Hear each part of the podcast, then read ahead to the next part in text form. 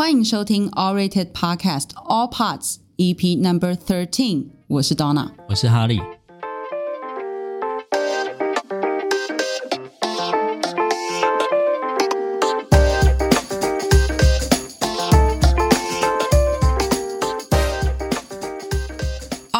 整合各大影剧资料库，帮你在 Netflix 和 Disney Plus 上快速找到好评电影和影集。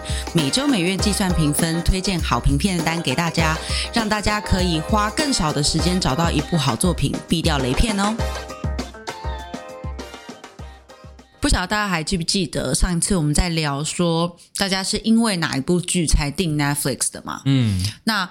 呃，上次我们是讲到很多人是因为《纸牌屋》啊订了 Netflix，啊，那其实呃，社团上也有很多人跟我们说是因为《纸房子》。纸房子，对，这两部剧是不一样的哦，啊《纸牌屋》跟《纸房子》虽然中文看起来很像，但是呃，《纸牌屋》是 House of Cards，《纸房子》是 La Casa de Papel。那英文呢？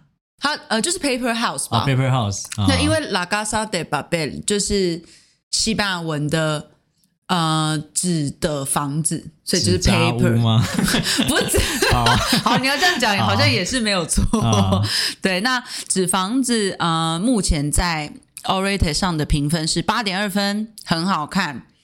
那也有蛮多人说评论，像这位是 Lee Sophia，他说不得了的妖兽，好看，紧凑剧情，猜不到的走向，呃，刷新了所有的想象的爽。你有看吗？你说西班牙这一部吗？对，西班牙这一部，我记得我有看过第一季的，应该是看完第一集，但我后来就没有继续追。哦，真的哦。嗯，我记得我好像也是看了第一季，哎，第二季好像也有看一点，但是因为我觉得它到后面就是有点太扯了。哦，就是它因为。我记得我们上次有聊到这个，就是西班牙文语系的这个世界，他们就是会很狗血啊，情绪都很满很多，然后会很多很夸张的情节。哎，那那它全部大概是几季啊？哎，其实我是不是五季啊？因为我觉得为什么抢一个银行要抢这么久，我就觉得好懒得继续追下去。没有啦，因为他每一次抢的东西不一样啊。哦，对对对，我只以为想要整个抢一个银行要抢那么久，就觉得好像好懒得继续追下去。没有，对，但其实确实是有五个 part。对对对，嗯、但我自己好像是我印象中我应该是看完第二季，后面没有继续看。哦、对，那其实《纸房子》应该算是 Netflix 史上非常成功的非英语的剧。哦之一，OK，那因为它很受欢迎，所以呃，前阵子甚至是拍了韩国片。韩国片你有看吗？我没有看 可是韩国片的评分目前 awwrated 网站上是六点四，哇，好惨啊、哦！有及格，有及格。嗯、我自己是没有看啦，但是我看看呃会员们怎么说，嗯。这位是哦，他叫做老布下班后，他给四颗星。他说觉得跟西班牙版不太一样，有拍出南韩版自己的特色，而且有凸显亚洲文化社会的困境。对，那呃，还有一位是 Shiki，他也是给四颗星。他说自己觉得还不错，但是建议等一二集一起看，可能对这整出剧的整体观感会比较好，或者先去看西班牙版本。嗯哼。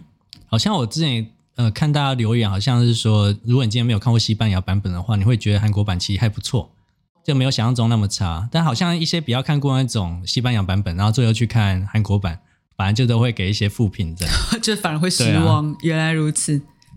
那我觉得像比如说，你看，呃，纸房子有拍了韩国版嘛？嗯、其实我觉得就很明显可以看得出，Netflix 应该是投入了很多的资源在韩国的内容开发上面。嗯、就是无论他是去翻拍其他国家很厉害的剧之，呃，除了这些剧之外，其实还有很多他们 Netflix 原创的韩剧作品。那绝对一定要提到就是《鱿鱼游戏》吧，啊、对不对？就是大概是那年上映的时候，哎，我忘了是哪一年，是二零二。一吗？二零二一年，对对对，嗯、我记得那一年就是，如果你没有看的话，基本上就无法跟人家社交。啊、我记得那时候大家都在卖鱿鱼游戏的周边，对啊，然后在夜市还看到他们在卖那个叫什么碰糖嘛。哦，对对对，对对对，我之前有玩碰糖，我觉得比想象中的还要难。哇，对，那呃，当然就是一定要讲到，就是鱿鱼游戏的男主角李正宰刚得了艾美奖的最佳男主角。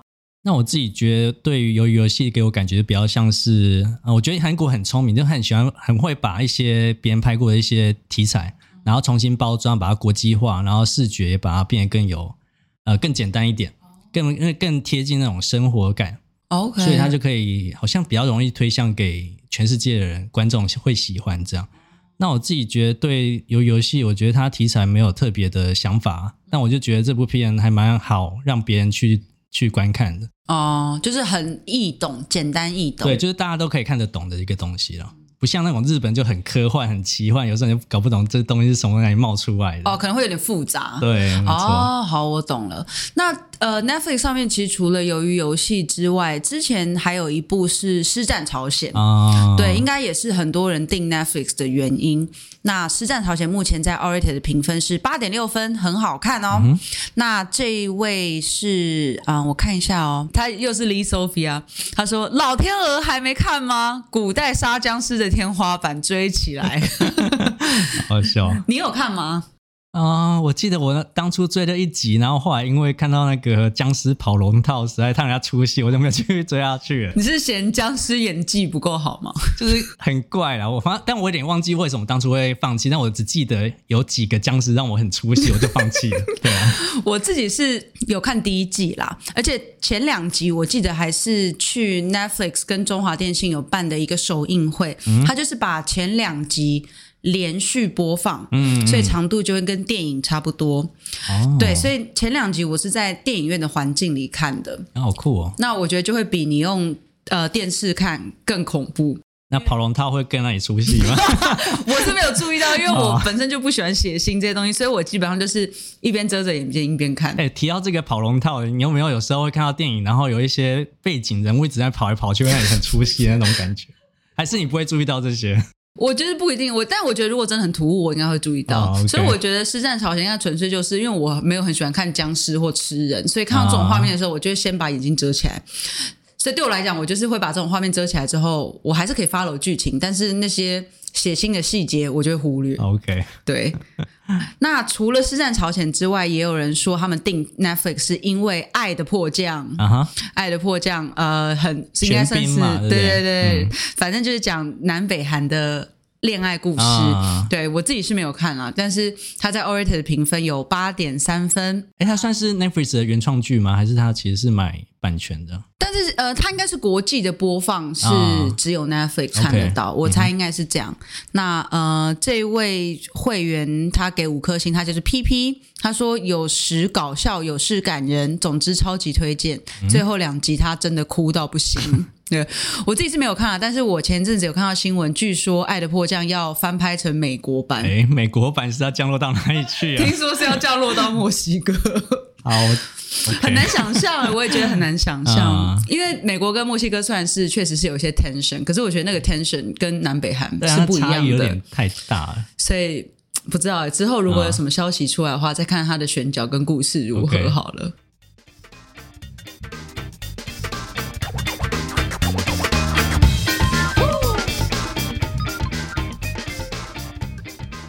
那么有鉴于 Netflix 跟韩国呃合作开发内容这么成功，轰动全球，当然让 Disney Plus 也要砸钱拍韩剧。像我们？我们查到最近的新闻，呃，今年的新闻，呃，这个迪士尼亚太区的内容与开发部负责人说，他们今年会投资三百三十亿美金。哇塞，是新台币大约九千两百四十亿。天，这接近一兆吗？这数字已经大到我刚刚念不出来。而他说他的投入会是 Netflix 的两倍！所以他们要就是真的是砸重金去开发韩剧的内容。嗯、对，那可是因为我我对于 Netflix 呃不是 Disney Plus 上面的韩剧，呃之前应该前面几部最有名的。应该是雪降花吧，嗯，对不对？好像是，但是好像后来声量没有很高了。说实话，好像是，嗯，对，因为雪降花目前在 awwrated 的评分上面是七点四，嗯，所以不算是超级高，对，还可以。对，那嗯，好像也是在讲那个北韩跟南韩之间的那种。谍报的故事的样子。哦，我、嗯、我自己是没有看啦，但是我看这个呃会员他是 Taro，他说给了五颗星，嗯，他觉得好看，丁海颖好可爱，整个融化，前几集在铺陈，有时脑筋会转不过来，爱情线的节奏也有点拖，但是后来每一集都有精彩转折，一直想要看下去哦。对，那雪降花的女主角好像是 Blackpink 的一个成员，对不对？基、呃、数，嗯，吉数。嗯哼，我其实不会念他的名字，我也不知道怎么念。如果我们有念错的话，麻烦大家那个在下面跟我们讲，但不要骂我们。嗯 然后我记得当初好像蛮多韩国观众会吐槽他演技不太好啊，是吗？对啊。然后我另外还有之前看一部影片，是在讲述一些韩国的演艺人员的那种阶级制度。嗯哼。然后他有提到，就是偶像的地位好像是在韩国反而是最低的。啊，真的？可是他们赚那么多钱？对啊，就是可能你放洋国际这样，结果在第在韩国的地位可能也没有想象中那么高。然后他们最高其实是那种电影演员，尤其是那种得过奖的。哦，对，就是人家是大师这样。啊，没错，没错。所以就是为什么那个偶像演戏就会被那种韩国群众，然后去很放大镜去检视他们的一举一动的每一个表情之类的，所以我觉得有点不太公平啊。对啊，因为人家是偶像，其实嗯，他本来就是唱跳嘛，啊、所以演戏应该算是他新的尝试。对啊，因为换成在台湾市场，反而好像观众会会有点想要去鼓励他，或者是也会支持他，比较不会用那种放大镜的方式去检视他的每一、嗯、每一个。演技啊，我觉得台湾观众是蛮包容的，对啊，对啊，所以相较起来，韩国真的是蛮高压又很阶级的一个地方。其实我觉得韩国练习生啊，那些偶像练习生真的很辛苦，因为他们是年纪很小的时候就必须要每天练习唱歌跳舞啊，然后饮食啊什么都要控制等等，所以其实也是过着很辛苦的生活，像地狱般的生活这样。哎，对，我不知道，但是。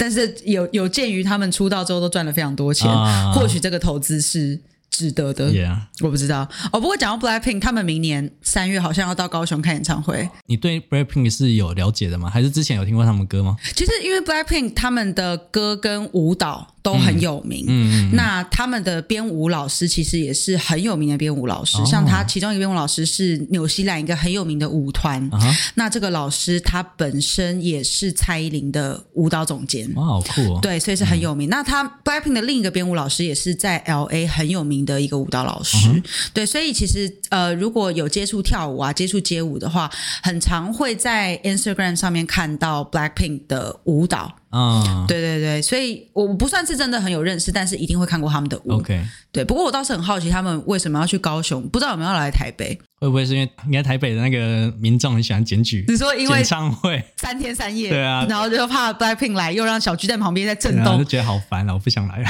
对啊，真的，我觉得哦，他们真的是小巨蛋当初盖好，房价涨一波，他们也是有赚到吧？对嘛？可是而且又不是每天都要开演唱会，到底在那边闲什么？我这样会被骂吗？应该还好啦，应该他们也不会听这一集啊。好啦，应该是不会。好了，那除了雪降花之外，Disney Plus 上的韩剧还有《警校菜鸟》。嗯哼，对，目前评分是七点四分，不错。那诶，我看看哦，这位是 R 元，应该是这样念吧？他是说蔡秀彬真的太可爱了，九四年演大学生没有丝毫的违和感，感觉应该是呃以警校为背景的青春校园剧。嗯，应该是没看过，我也没看，没关系。那还有除了剧之外，其实也有韩国综艺，像这个是《韩星地带逃脱任务》，目前在 awwrated 的评分是八点三分，嗯，蛮高的耶，对，蛮高的。而且呃，主持人是刘在熙，也就是 Running Man 的刘在熙。嗯、对，那这位是陈柏成，我们的会员，他说每一集都笑到肚子痛，他尤其是在熙跟光叔的互动，然后他也觉得余力真实的很可爱。对，但是也有人，这位是 Shiki，他是说他个人觉得半吊子的特效有点尴尬。那自己很爱 Running Man，也喜欢李光洙，但是这一类型的节目比较难切入笑点，所以他建议先看 YouTube 的精华，觉得自己喜不喜欢，再决定要不要投入时间。哦、嗯，okay. 对。但我想说，韩综应该都是蛮适合配饭的啦。嗯。那么以上其实看得出来，无论是 Netflix 还是 Disney Plus，其实他们对于韩国市场耕耘啊，还有呃，他们跟韩国制作公司合作产出内容，其实都就花了大笔大笔的钱。嗯，对。但是呃，如果看到日本的话，嗯，我感觉是 Netflix 对于日本投入比较多。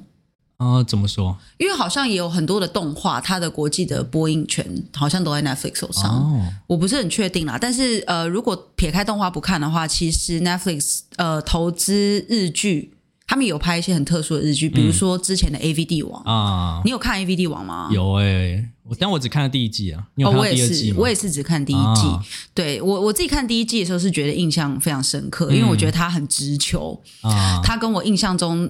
呃，很迂回的情感，很细腻的日剧都 不一样啊。对，因为以前对我来讲，日剧都是很内敛的。OK，可是 A V 帝王就是很直球的，他就是非常没有在管你害羞，或是没有在管你怕这个怕那个，啊、他就是很大大大把 A V 这个题材直接搬到你眼前。那我自己对这部剧，他印象比较深刻是那个男主角山田孝之。哦，他很厉害。就是、对，就他喜欢挑一些很莫名其妙那种无厘头的日剧，比如说那个《勇者义彦》嘛，或者是那个《风流韵事审查委员会》。哎、嗯，我以为那是瓜吉，不是，他其实都是 抄那日剧来的。哦，是吗？原来如此。然后我记得山田孝之第一部，我记得他的片应该是那个两千零五年一部网络呃真人真事改编的那个小说，叫做《电车男》。哦，对，然后我那时候才比较记得啊、呃，这个人是谁这样。嗯，然后所以后来再看到他在那个 AV 帝王里面演戏，我觉得也是蛮过瘾，真的很有趣。嗯，我觉得他真的蛮厉害，蛮厉害的。好，那除了 AV 帝王之外，另一个 Netflix 啊重本拍的，应该就是《经济之国的闯关者》嗯。对对，目前在 awwrated 的评分是七点九分。哇，对，其实还不错啦。但是你知道这部就是有很多人说鱿鱼游戏是抄他的。其实我觉得游戏啊，应该怎么讲？应该说日本好像有蛮多那种死亡游戏的那种题材嘛，对不对？但其实基本上，其实，在更早之前，其实欧美就有这些类型的题材了，只是说日本把它拍的更更复杂一点，然后更奇幻、更科幻一点这样。嗯、对，所以其实也不能说这个类型就是日本的原创，对，完全不是。对，我也觉得不是。但是我我自己看《精英之国闯关者》，我是觉得它真的蛮刺激的，啊、对，对对，我个人蛮喜欢。嗯、但是听说也是。这部戏就是因为有 Netflix 的投资，所以他们的制作费超高啊，啊，感觉出来。比如说那个涩谷吗？哦，对，因为它里面就是有空的日本啊，啊就空的东京嘛。那你要怎么去拍那种空的东京？这也太难了吧？嗯、所以应该就是要有很高的制作费，它可能要搭一部分的景，然后可能要做很多的特效吧，啊、我猜。所以我觉得它比较可惜是在于说，如果他今天把它偏向改的更贴近生活一点，那其实跟游游戏就不相上下了。我觉得就是那种人性的对比啊，或者是那种斗争啊，我觉得还蛮有趣的。哦，OK，所以他听说反正他今年年底第二季要上了，啊、对，你会期待吗？我还蛮期待的。啊 okay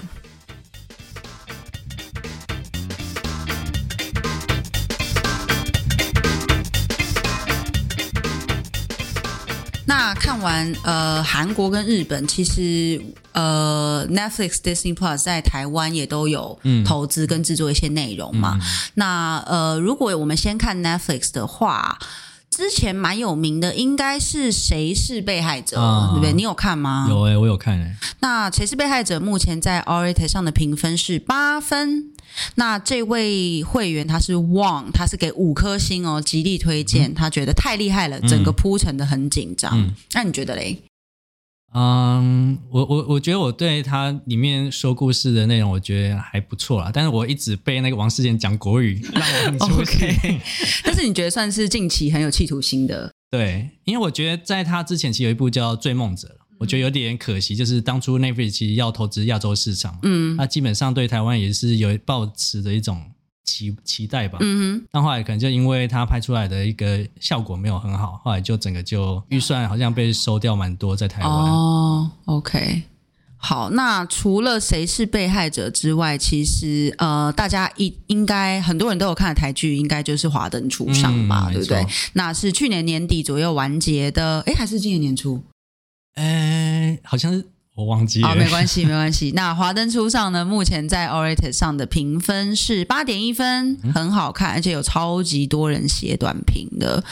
对，我想想看哦，啊，这位也是旺，我觉得他，哎，他谢谢你给我们这么多的评价，他给了四颗星，他觉得第一季毋庸置疑很好看，嗯、铺陈的很广，很耐人寻味。嗯、第二季又出现了更多线索，可是感觉更混乱。哦、第三季呢，感觉来不及圆前面的梗，让整部戏显得雷声大雨点小。嗯，我其实是还蛮同意的，我确实觉得第一季最好看。我也觉得我蛮同意的。嗯。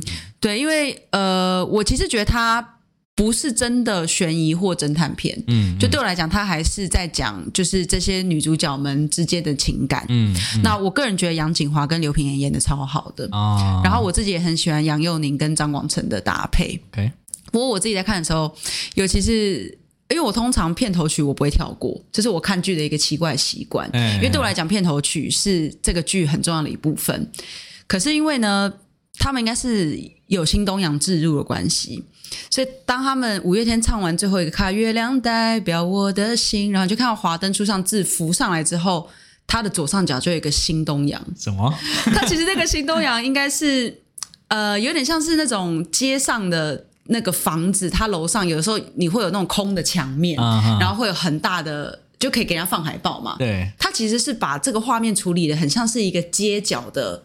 拍拍在一个街角上面，然后这个街角的建筑上面刚好有新东阳的海报，就有点像是想要把置入放到呃影片的片段里。只有 logo 吗？还是就是 logo，就是红色底色上面有新东阳三个字。啊、虽然看起来确实是很像一个很大的巨幅广告，就建筑上的巨幅广告，可是因为它离华灯初上那四个字的 logo 实在太近了，啊、然后所以我每次看到我就会想说，呃，新东阳华灯初上，啊、对。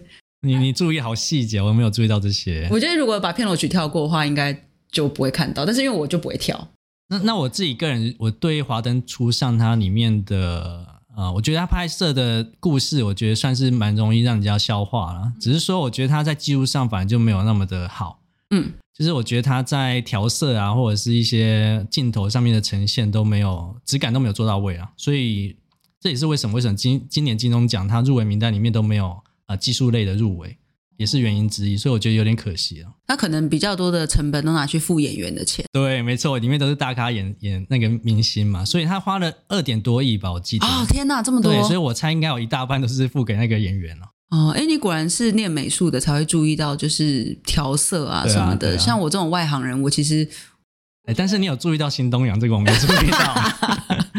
哦，那除了华灯初上之外，最近近期呃 Netflix 上台剧还有妈别闹了。嗯、那妈别闹了，目前的评分是六点八分，还 OK。那呃，我们站上 awwrated 站上的会员有一点褒贬不一。嗯，那这位是呱呱，他是给两颗星，他觉得有点糟，嗯、他认为节奏很怪。中后段塞太多零碎的剧情，不知所云啊。嗯、那但是也有这位是 Ace，他给四颗星，他觉得就是一部可以加速播放，边吃饭不用思考，放松看的剧。嗯，嗯，你有看吗？有哎、欸，我觉得我蛮偏向第二个评论的想法哦。就我觉得它不是那种真的特别好看的，但是我觉得它的拍摄啊，或者是整个质感，我觉得它有做到位，就是剪接，就是它。比如说，一个他想要描述一个场景，他会用不同，比如说用十个事情来描述一个场景，就是他不是说随便就只是啊、一个场景就把它拍出来就结束了，等于是他是有他的层次所在啊。其实它比较可惜，是它的那个剧情真的是比较混乱一点，嗯哼，对啊，就是有点，真的后来有点像在看闹剧的感觉，对啊。我自己好像是看了第一集，嗯，但是我看第一集是觉得蛮可爱的啊，但后来也觉得可能没有什么时间，我就没有继续看了。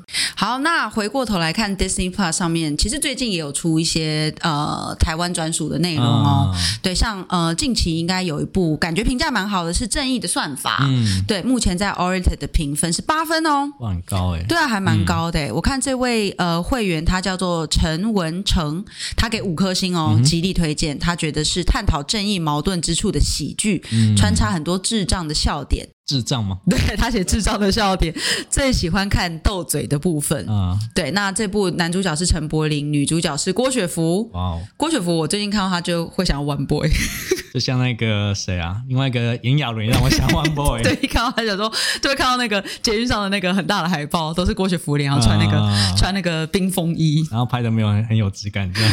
哎，这个不好说啊，好，但是人家应该是蛮有钱的，所以才可以包一大堆明星，然后拍超多他们的海报。那我我个人是还没看，但我还蛮有兴趣的。其实，对，那陈柏霖感觉好像跟 Disney Plus 做了很多合作，除了正义的算法之外，也有出一个实境的综艺节目，叫做《极岛森林》。那目前在 awwrated 的评分是八点一分。嗯哼，对，呃，我自己有看，我觉得它很适合。当成你家的背景音，哦、因为他其实他的故事就是陈柏霖，他会带着他的狗狗，哦、然后跟他的那个明星朋友们一起去台湾的山上录音，哦哦哦、所以呢，他这整个整个综艺节目的画面就是都会是绿绿的，哦、然后他们会在山上呃搭帐篷啊、烤肉啊。就是还蛮疗愈的。其实我看第一集的时候，我我一直在想说，陈柏霖好像不太会搭帐篷。对对，我记得他好像花了蛮多时间在那边，好不容易把帐篷架起来。对，但反正那时候我是纯粹想说啊，我想要看一看绿色的景色，嗯、所以我就把它开在我家的电视，然后就放着，然后反正没事看一下，然后呃中间飘掉我也觉得无所谓。总体而言是还蛮疗愈的啦。好啊，以上呢，我们分享了一些 Netflix 和 Disney Plus 在亚洲，呃，韩国、日本、台湾其实都有合作，产出一些内容。嗯、那其实我对于这样子的合作，我的看法比较像是说，这样的合作比较像是平台想要打入当地市场的做法。嗯、我觉得比较不是反过来，就是因为会有很多人说，呃，想要拍出一些作品是可以卖到国际的，哦、可是我觉得这件事情。其实我觉得很困难，嗯，因为每个国家的文化背景差异非常大，嗯，所以呃，如果真的要做出一部作品是可以红到国际的话，嗯，我觉得可能不见得真的是靠故事，我觉得有时候可能是靠一些很爆炸性的、很有视觉冲击的场面，嗯嗯嗯，或者是要找到一些呃全世界共有的大家的的可以共鸣的情绪啊，好像才比较有办法，欸，对，你觉得呢？我觉得我看法也差不多，因为我觉得就是你要打入国际，你要一个共同的语言哦，就是不管是视觉啊，或者是故事的语言都需要。嗯，然后另外我觉得蛮特别，就是我觉得韩剧真的是会影响到全世界。怎么说？就它厉害一点，就包含印度人好像很接受韩剧的感觉。哦、就我刚刚稍微查了一下印度市场的 Top Ten 啊，韩剧都占了大概三到四名啊、哦，真的假的？对啊，很夸张。我就不太想，哎，印度人怎么会对韩剧这么有兴趣？哎，可是。可是你看，像 Netflix 上面的印度作品其实很多。对。可是我觉得这就是可以呼应我们刚刚前面讲的，嗯、因为我觉得印度自己的文化，嗯，本身也很复杂，嗯、然后他们也有一个非常特殊的叙事方式，嗯、所以我觉得也是为什么印度的作品好像没有办法真的离开他的文化圈。哦、嗯，哎，但是我发现台湾人其实也蛮喜欢看印度片的。哦、真的？真的，就是比如说之前的什么 R R R 吗？R and R 还是什么的，然后另外一部是那个在讲述印度一个女生哦，你说孟买女帝、啊、对不对，对，对？那时候在台湾也是排名蛮前面的。哎，对，其实我不知道为什么会突然这么前面，就是我可能觉得就可能印度啊或台湾他们有共同点，就有时候都很傻狗血，就人家看那种婆妈剧哦，没有，就一定要够傻狗血，他们就觉得哇，这好看 啊，就是当配饭的，对对对，应该是这样。然后另外，但是台湾有有台湾之光，就是在咒啊。现在好像在近期，好像也是攻占了亚洲市场之外，也连欧美市场也是攻占了到前十名都有。哦，真的吗？对啊，包含那种 IGN 那种很欧美系的那种影评的那个平台也有去评价咒，所以我觉得还蛮特别的。哦哦，可是其实我觉得像咒，因为它就是鬼故事嘛，啊、恐怖片，我觉得这种情绪就是全人类都共有的。因为一定是这个世界的每一个文化都会有这种。可怕的事情，啊、对，所以像我我朋友，他是觉得说，他看完咒之后，他觉得他进庙都觉得怪怪的，欸、对，所以所以我觉得可能不见得是需要很复杂或者是什么很深层的故事，嗯、有时候就是这种吓人的情绪，然后跟一些比如说美术的表现，反而可以让这个作品的传唱度更高。像我觉得很多动作戏也是啊，就动作片，比如说你他就是没剧情嘛，但是你只要那个动作摆的够好看。对，打起来够爽。对，啊，也是哦。对，难怪之前什么以前港片的那种武打片，啊、在欧美是非常受欢迎，真的。好啦，这一节分享就到这里啦。这边有讲到一些呃呃两大平台在韩国、在日本、在台湾直播的一些 local 的内容。那如果你喜欢今天节目的话，欢迎到 Apple Podcast 给我们五星评价，然后留言支持我们哦。然后记得订阅哦。对，然后要记得呃有有办法的话，可以请我们喝杯咖啡，啊、吃个便当，救救穷团队。对，好。那除了呃上 Orator 网站留评价给星星之外，那在 Facebook、Instagram、YouTube、Dcard 全部搜寻 A W W R A T E D 都可以找到我们哦。呀，好，那今天这集就到这里啦，拜拜，拜拜。